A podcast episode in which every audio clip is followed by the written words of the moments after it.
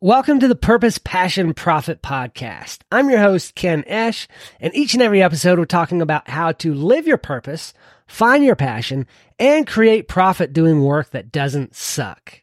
Let's jump right in.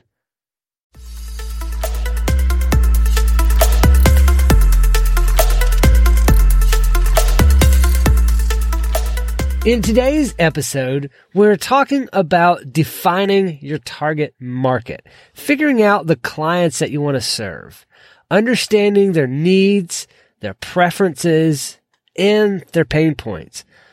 When we have a clear understanding of our target market, we can tailor the products and the services and our marketing efforts to reach and engage those people.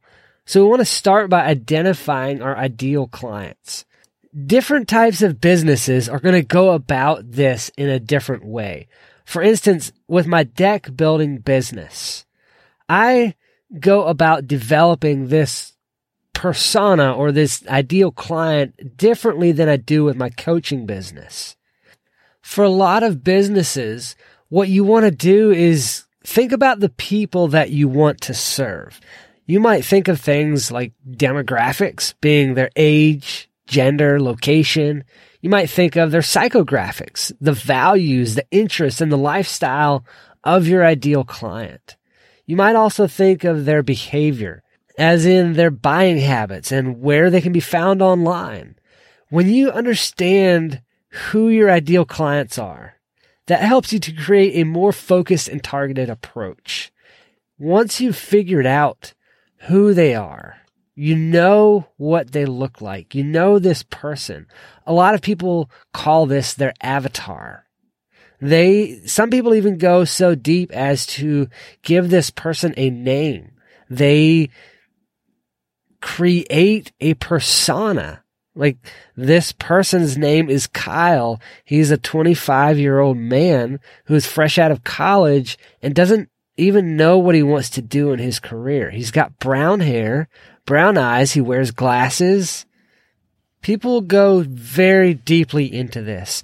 And depending on what type of business you're in, you need to go deeper or not as deep because this will help you to understand their needs, their preferences, and their pain points. And you can figure out what problems they're trying to solve, what challenges they face.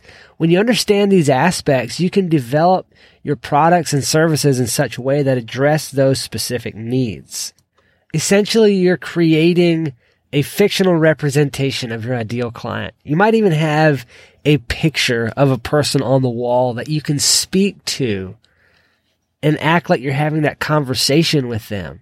This helps you to visualize and empathize with your target audience, and that makes it easier to create your targeted messages and create strategies for reaching them.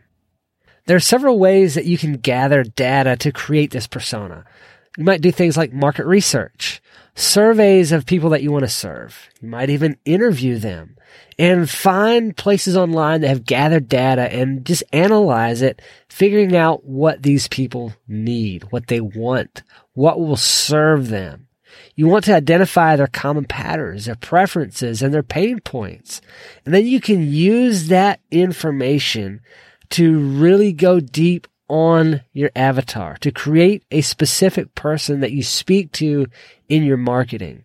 That might include the demographic information, their goals, their challenges, their values, and their buying behavior. That way you know how to speak to them because when you know a person specifically. It's the same as when you're crafting a speech. If you can speak to one person, you'll actually reach more people. But if you try to craft a speech for a crowd, you don't reach as many people because it falls on deaf ears. You're not speaking to somebody specifically. And that's what you want to create here with your buyer persona or your avatar. You want to connect to people. You're going to reach people outside of those that you speak to. That's not going to be the only person that you serve. And depending on, you know, what service you offer, uh, again, I go back to my deck business. I'm not going to speak to somebody who is a 25 year old man seeking a new career you know, I'm, I'm not going to go into some of those demographics, but I need to find other pain points. I need to find people that have bought a house and want to spend more time outside, want to spend more family time. They want to entertain guests. Maybe they have a lake house. You know, I need to look into more their behavior, more the types of things that they do and speak to that rather than specific age and gender. So depending on what type of market that you're in is going to determine how you go about creating this buyer persona. I hope this short brief overview has helped and gives you some direction in defining your target market and refining your messaging and marketing strategy. And it's only day two of the business incubator. It's not too late to jump in. If you want to join in, yesterday we talked about finding your niche. Today we're talking about finding your ideal clients.